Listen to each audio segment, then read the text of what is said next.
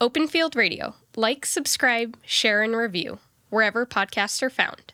Open Field Radio, Cool people having conversations about agriculture and life. where ag and life collide. Brought to you by Gow, Stephen Ritz, Green Bronx Machine, Urban Gardening, and New York City Schools. We talk it all right now. Hello, America, and a growing audience around the world. Welcome to Open Field Radio, raising the hip factor in agriculture. That is what we're doing, you know. Got a great episode for you today, Out of the Box. Talk about Out of the Box. This guy, our guest today, Stephen Ritz, the Green Bronx Machine. That's right, the Bronx, New York City, the whole thing. Urban gardening in New York City schools. Now, here's the cool thing he's been on the show before. He's a good friend of the show, and he was amazing in season one, episode three, all the way back at the beginning. We had such a great time. We've stayed in touch, and I thought, no time like the present. School's starting uh, right about now for most of us, and we'll get back into the classroom with Stephen and hear what's going on inside the big cities and agriculture. Pretty crazy, pretty cool. He is off the chain. He's nuts. I'm convinced he's three quarters nuts, and you'll see what I'm talking about, but he is 100% genuine and 100% awesome. Since the last episode, I spent some time in Saskatoon, Saskatchewan, Canada at the Ag in Motion Expo.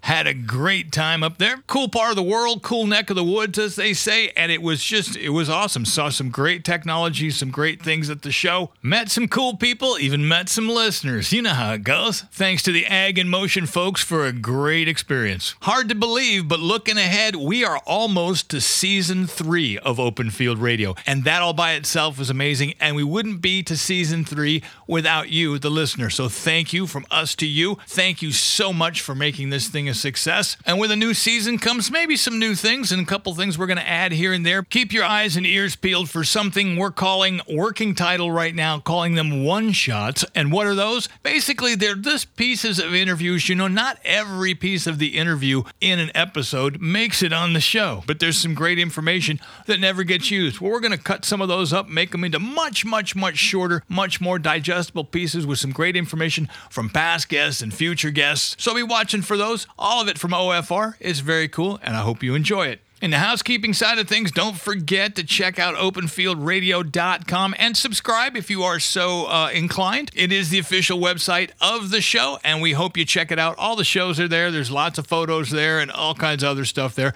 So make sure you check that out. And lastly, you know what? I'm going to throw this at you and see what you do with it. We're already plugging it into the show, and you'll hear it today. But you know what? The American farmer out there right now needs some encouragement. So if you're feeling it like I'm feeling it, I'd love to encourage a farmer and I'm going to encourage you to do the same thing. Got a message for any farmer anywhere, just farmers in general? Maybe you just want to say thank you. Shoot me an audio message. You know how it works. Record it into your phone, send it to me via WhatsApp or Instagram or Twitter or email or however you want to get it to me. I'm going to collect those up and we're going to begin to encourage American farmers in this day and age. Those folks are working so hard for you and me, and I just want to tell them they're doing a great job. You feel like doing the same thing? Jump on with this. This could be really cool. Well, fasten your seatbelts. This is going to get crazy. Stephen Ritz and the Green Bronx Machine. It's coming up in plus or minus 90 seconds. Open Field Radio. I don't know about you, but it seems like everywhere I turn right now, there's something about jobs and the abundance of jobs available out there. Well, here's one to throw in the mix. Skip the job. How about a career at Gowan? Maybe you're in agriculture, maybe you're in science, maybe you're none of that. Check it out at gowanco.com slash careers. Great opportunities available, and they're all cool. Careers right here in America and around the world. Come see it for yourself. That's gowanco.com slash careers. And tell them you heard it on Open Field Radio. Raising the hip factor in agriculture. Yeah. Open Field Radio. I want to hear from you. Yep, and not just an email, though emails are cool. And of course, this will involve an email too, but it'll be a cool email. Because here's what I need you to do I need you to grab your phone, find the voice app. You know the little memo app in your phone that nobody uses for much of anything? We're going to use it. I want you to give me your name, where you're from, what you do, and that you listen to Open Field Radio. So it would go like this I'm Mark, Yuma, Arizona, host of Open Field Radio, and I listen to Open Field Radio. Got it? Just fill in the blanks with your information. Shoot it off to me in an email info at openfieldradio.com. I just might use it on the air. And if I do, I'll send you something cool. How's that? Because that's what friends do at Open Field Radio. This is Larry Jameson from Maple Grove, Minnesota, and I'm driving across the great state of Iowa and listening to Open Field Radio. Well, ready or not, season two, episode 23, Open Field Radio with Stephen Ritz, Green Bronx Machine. It starts right now. Holy cow. Hey, cowboy. What's happening, my friend? How are you, my man? this is awesome. What's going on with you? Look at that. Holy cow. You look uh, like a million dollars. Well, thank you. I'm just about 999,000 short, but you know, hopefully we can make it up in this call. it's all good. It's all good. The cheese hat and everything. Yeah, man, I'm I'm here in full effect. Look, you're not gonna believe what I've got. Check out the size of this tomato grown outdoors in our school garden. So that's New York City compost, the power of a local farm. I went down and picked one. Yeah. How you been? I have been well. You have been everywhere. Uh, yeah. You know, me and Johnny Cash. If you give me the soundtrack, I'll sing it. I'm in everywhere, man. Um, I don't. You know, listen you know, this was some year for sure between so many things COVID, my wife's illness, everything, everything, everything. But, um, you know, we're starting to hit our stride again. And we, we couldn't be more excited since, you know, I spoke to you, won the Social Innovation Award, put a farm in a Yankee Stadium, you know, rocked it at Ag Tech Week here in New York City. Yeah, things are great, man. Let's talk. things are great. Well, okay, let's back up a second. You are a friend of the show. You are on our, I think you are our third episode. Like first five or yeah, something. you were like right that. there early. We were still figuring it all out. And so, for the listener, give us in a nutshell, and I know that's difficult sometimes, but in a nutshell, what is Green Bronx Machine and Stephen Ritz and this amazing thing that you do? Wow, I didn't even know we were live. Mark, you're killing me here. Ah! So, hey, Mark, and hey, listeners, I'm Steve Ritz. I'm the founder of Green Bronx Machine. I'm this insurgent educator who has this belief that people should not have to leave their neighborhood to live, learn, and earn in a better one. And 165,000 pounds of vegetables grown right here in the beautiful South Bronx of America. Uh, we are growing something greater. Now, more importantly, what is Green Bronx Machine? You know, I'm also the guy who wears the cheese hat and the green shoes. But far more importantly, what is Green Bronx Machine? Green Bronx Machine is a small and mighty, disruptive nonprofit organization that combines the art and science of growing vegetables to all content area instruction and measurable social determinants of health.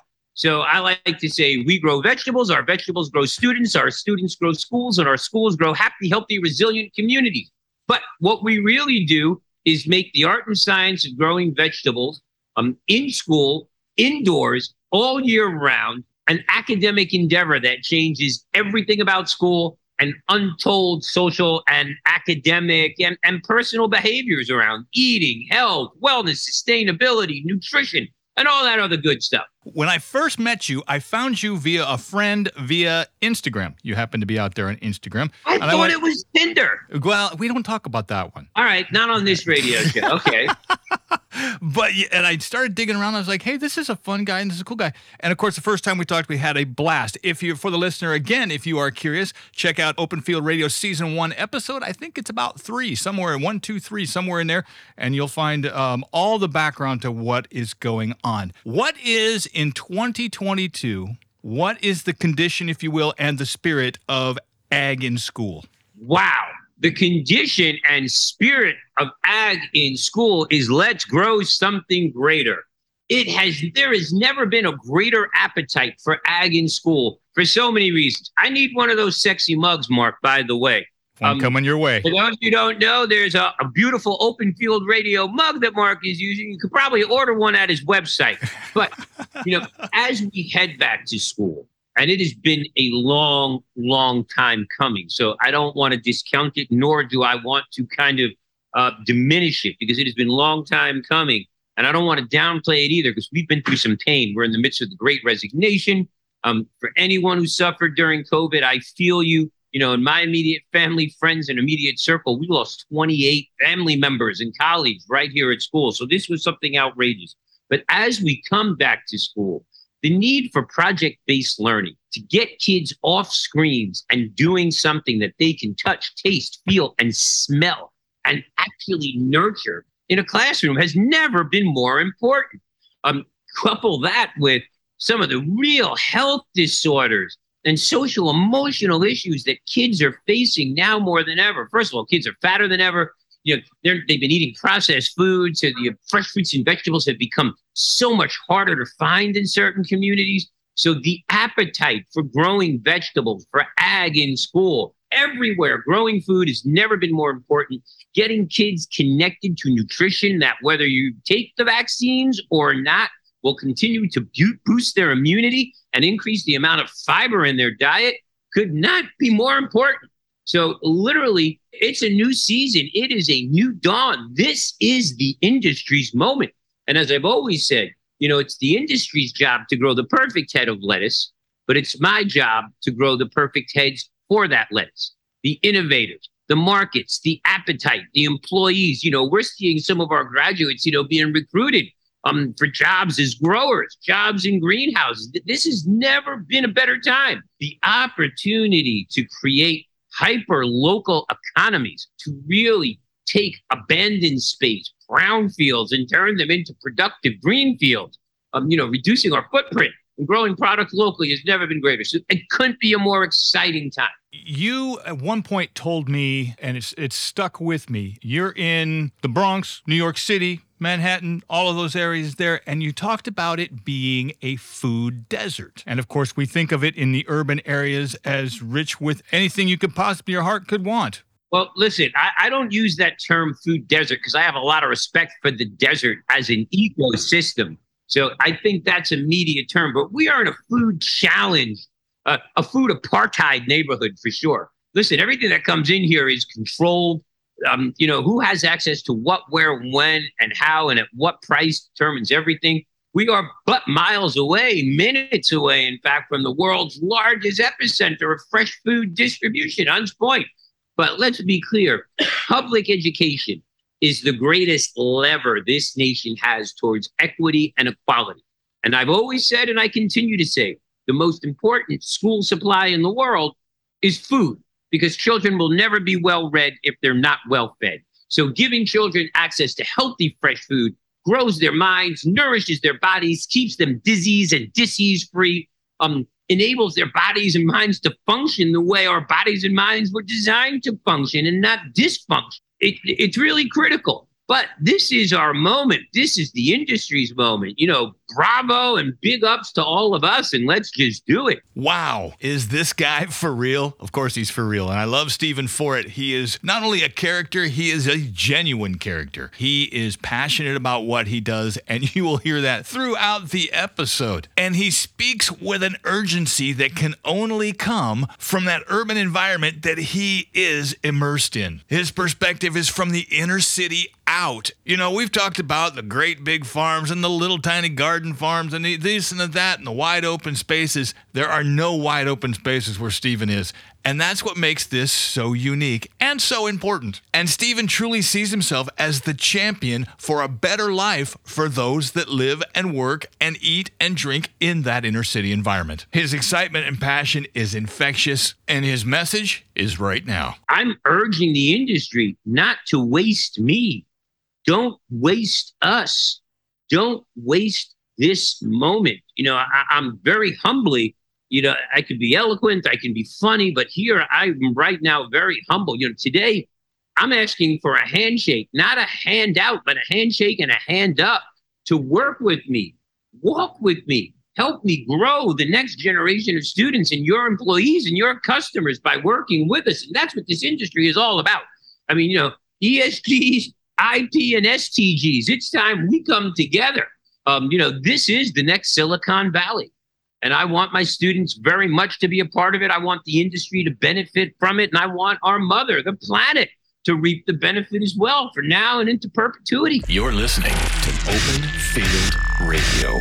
We keep our boots muddy and our ears tuned to the thorny challenges of agriculture. That just sounds cool, doesn't it? Because it's the truth. The Gowan Group is a global, family owned agriculture solution business headquartered in Yuma, Arizona. Gowan specializes in developing, marketing, and processing agricultural inputs such as crop protection products, seeds, and fertilizers. Gowan has grown markets in the majority of the agricultural regions globally. A deep respect for science and a passion for agriculture drives Gowan Company to help growers solve their critical pest and plant health issues. Let's say it together Gowan Company. Connecting with the best audience in ag podcasts, one episode at a time, one listener at a time. Open Field Radio. Let me start this by saying this is not a paid advertisement or something someone talked me into doing. This is just me, Mark, talking about something I really like. And what I really like right now are my brand new speakers in my studio here from IK Multimedia. The iLoud micro monitors. Whatever your listening status may be, so to speak, whether you work in a studio or you're at home or you need something great on your desk, I kid you not, these are mind blowing. High end sound without the high end price, linear frequency response, zero coloration, transparency, headroom for days. To hear the truth, you need reference speakers that offer up, and these offer up. Do I sound excited? That's because I am. I'm mixing this very show on these speakers right now. They're that cool. Believe what you read, believe the hype. The iLoud micro monitors from IK Multimedia. Check them out for yourself at ikmultimedia.com and tell them you heard it on Open Field Radio. Quick shout out to some folks we know are listening to Open Field Radio. Big hello to Breckenridge, Colorado, Thibodaux, Louisiana, Waynesville, North Carolina, Tallmadge, Ohio, Cedar City, Utah, Saskatoon, Saskatchewan, Canada, La Rochelle, France, and Assis, Brazil. Thanks for listening from the Gowan Global Studio deep inside the Lee Hotel. This is Open Field Radio. Talk about your students for a minute. What age do you first start interacting with the kids? So I like to say we go from pre-K to fully grade. Uh, you know, I'm here in elementary school, but we have programs in, you know, pre-K programs all the way up through college right now. I've been working with the State University of New York. Let me give a shameless self-promoting plug to the Green Bronx Machine classroom curriculum. It is now used by over 600 schools across the nation, and each and every one of our schools who uses it outperforms their peer index neighbor on academic outcomes. We've had 100% teacher satisfaction. 94% of the students who do the program want to repeat the program again. And that means they're growing more food, they're eating more food. Uh, you know, it, it's a good thing all the way around. So we're just getting started. I'm super excited. You know, our TV show took off. For those of you who want to watch a fun show with your kiddos, it's called Let's Learn with Mr. Ritz to the tune of 2 million views. We have a great new documentary coming out. You can see the trailer up on the website. Uh, you know, we we just won, believe it or not, the only organization in America to win two back-to-back Classy Awards for social innovation. Um, and that had to do, believe it or not, with our greenhouse program, and of all places, Appalachia. Now, your listeners may be saying, you know, Steve, South Bronx, not not not you know South Appalachia. But the challenges that young men in foster care face in the middle of Appalachia are perhaps exactly the same as some of the barriers to success here in the South Bronx. And, and that's economic opportunity, it's lack of access, it's lack of fresh food, it, it's a lack of so many things. But the one thing that we learned in Appalachia is, you know, we built these kids a greenhouse, these young men, because we knew that you know, 74% of these young men within six months of aging out of the foster care system wind up dead, incarcerated, addicted, homeless, or unemployed.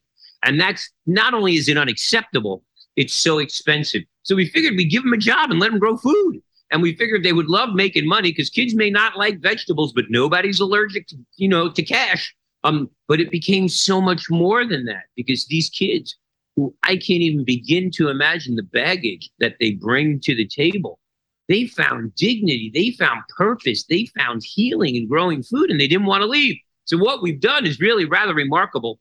We open sourced some money, we got some sponsors involved, and we built these young men tiny homes. And now they stay on site to work at the greenhouse. They're paying a percentage of rent and getting the soft and somewhat harder skills that are required to transition from, you know, foster care and residential treatment living to independent living. They're getting to go to school. Uh, the homes were designed by high school students in a local challenge. They were built by inmates in prison who couldn't wait to participate to help these young folks out. So, in a lot of ways, you know, yeah, we're growing vegetables, we're growing hope, but we're growing a whole lot of stuff through this program. And that's what this industry and I and, and hopefully my work is all about. So I, couldn't be more excited. And if you were, I don't know if we could handle it. That's amazing. I could always go out there and wet my plants. There you go. you build farms in the classroom, and we've Correct. talked to that. Give me and give the listener just a, a a mental picture, if you will, of what that farm looks like. So we use a couple of different technologies. Number one, we use tower garden technology.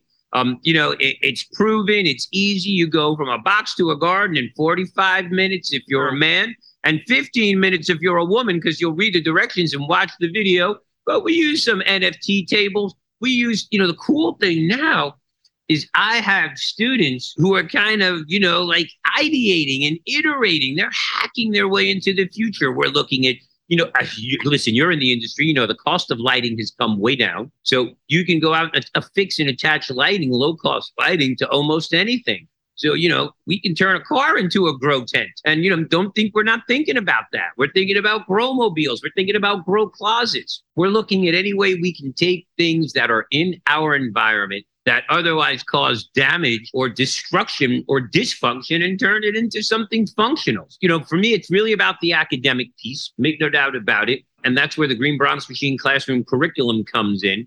And schools are loving it. But, you know, we are always actively looking for partners. Let me knock on the doors of the listeners. If you're out there, please reach out to us. We want to work with you. Don't waste me. Don't waste this moment. Don't waste us. And the interesting thing here is that 2,200 living wage jobs later in the South Bronx, one of the most chronically unemployed and underemployed communities in the United States, we're growing citizens. And that's adding value to people's bottom lines, particularly your listeners in the industry. So, you know, we're creating prototypes and paradigms here that are being replicated across the country. And that's ultimately great for all the industry. You know, I'm, traveling, I've been traveling almost nonstop since things have lightened up and I've been allowed to travel and been able to travel, meeting with industry providers. I spoke to 5,000 teachers a month ago. I was at the Social Innovation Summit three weeks ago. Last week, I was at the School Nutrition Association, and they want to start growing food. The whole notion of farm to table, the USDA farm grants, um, you know, the fresh fruit and vegetable program, connecting cities and, and, and rural communities within states has never been more important. So literally hyper connected and hyper local and looking at creating blended communities, if you will, particularly in the dis- devastation that was COVID, creates an opportunity for this industry and for all of us to really reimagine life in the 21st, 22nd, and 23rd centuries. And it's our moment. And, and I'm, I'm calling everyone to the table to step up and call me. My number's listed, yo. And we'll make sure they know how to find it. Please do. In all the interviews I've done since we started this show, what keeps coming up over and over again, it is regional, but what comes up is the localization of produce and farming and local markets, local supply chain, if you will. It's very important. And it's growing like crazy. we have been able to penetrate and create a demand and a market in a community and communities that people never thought this was possible. My boys that are, you know, out there in stepping stones in App and Appalachia, they're selling a lot of produce. They're creating local markets. People want to shop local. They want to know their farmer. They want to know where food comes from.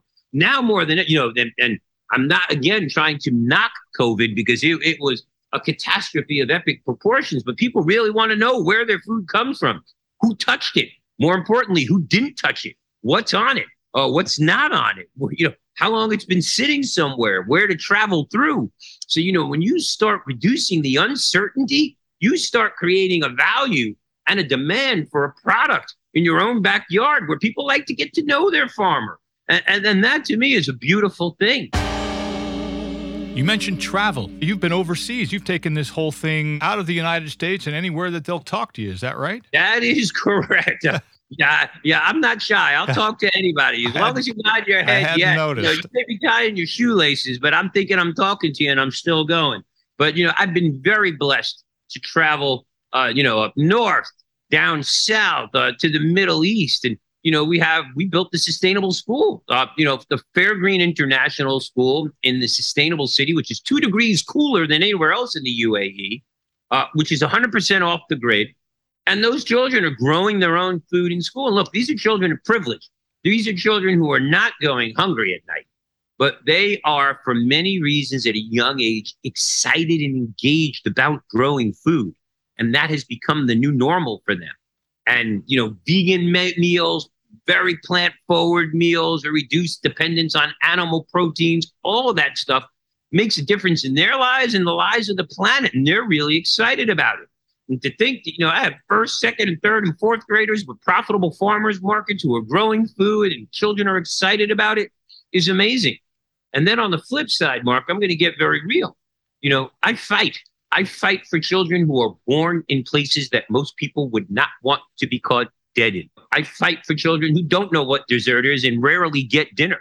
I, I fight for children who don't have a room to call their own, whose monsters are real, will never see a dentist, you know, don't know what a video game is, who stand online for water, who sleep in cars. Kids come and tell me that, you know, they couldn't do their homework because the generator went out in their van. You know, th- these are larger issues that we need to address as a nation and as a society and as a world. So those are the kids I fight for. And I'm finding that philanthropic, well intended schools are able to help me do that with a buy one, get one free model and learn to connect with other schools and do social purpose entities. You know, two months ago, I was in the mountains of Ecuador helping a wealthy school build a school for kids in the mountains around growing food. Um, it's one of the most beautiful things that you can do. So collectively, this is our moment. You know, I'm proud to wear the hat and welcome as many people into it in my world as possible but I can't do it alone and I need people's support. So, needless to say, Stephen is motivated, he's energized, and you know what? He's engaging. And if you've gotten this far in the show, I hope he sparked some interest. So, you say, Mark, how do I find out more about Stephen and the Green Bronx Machine? Well, it's pretty darn easy. Simply go to greenbronxmachine.org. You'll find it all. There's pictures of Stephen and the kids and what's going on in the schools and the farms and everything, along with contacts and donates and all those kind of things. But the bigger picture of this is, as Stephen has said, if you're an industry person and something Stephen has said resonates with you, reach out to him. He is on fire and ready to talk to you. Super accessible. Send him a message. I guarantee he'll send you one back. Buy a copy of my book. 100% of the proceeds support the program. Make a donation. Think about how you can get your technology in my classroom and hundreds and thousands of classrooms. It's projected that we'll be in about 5,000 classrooms within the next few years. You know, the interest in our program is has just been phenomenal. And along the way, we're absolutely determined not to be another one of those nonprofits. So we are, remain lean, we remain mean. I still remain an unpaid volunteer. So I'm here pouring my heart and soul into this. I get paid privately doing consulting work, but I will run this organization along with our executive director and our very talented board of directors to really change what is possible in the nonprofit space and really make the food movement in school as hyper local, as hyper connected with as much local agency as possible. And that's what this work is about. And we want to grow employees to you. Sure. You just said something very cool. You said, get your technology into my classroom. My being your classroom. Right. Classrooms. Classrooms. Yeah, multiple. Well, talk to me. What's that technology? There's so many different technologies out there right now. This industry is evolving uh, more faster than I'm losing my hair, literally, and, and that's kind of exciting um, because it's great to see things popping up instead of things just falling out. But literally, each and every day, the amount of new technologies that are emerging at more attractive price points with greater efficiencies, the way we're able to grow food, whether it's medium, you know, whether it's substrate, whether it's nutrients, whether it's lighting, all these things are making the ability for teachers in classrooms to get children more excited around growing food and make it more profitable for businesses and entrepreneurs to grow their own and get involved. So this is just the beginning. It couldn't be coming at a better time. So I'm always anxious to learn about indoor technology. I'm always anxious to learn about outdoor technology. You know, look, I'm sitting here with the biggest tomato, you know, a third grade. This started with a seed in my classroom and was planted in New York City compost. And this tomatoes are well over a pound. So think about it. That, that's, a, that's a rather amazing accomplishment for my young people. Coast to coast and around the world. You're listening to Open Field Radio. If you haven't heard it, it's new to you, right? Gowan USA has a broad selection of herbicides, fungicides, and insecticides to deliver customized solutions for your crops. Gowan provides the right programs to fit your unique needs, standing behind our products with expert service and support. And Gowan USA is family owned and operated right here in the United States of America for over 55 years. That's a long time. Check it out for yourself at gowanco.com. And now you know. Open Field Radio. Like, share, subscribe. I love to tell you about things that I like. And that's the only reason I want to tell you about them. And if you're like me, I take notes on post it notes, on anything. I'll write something down. But then what?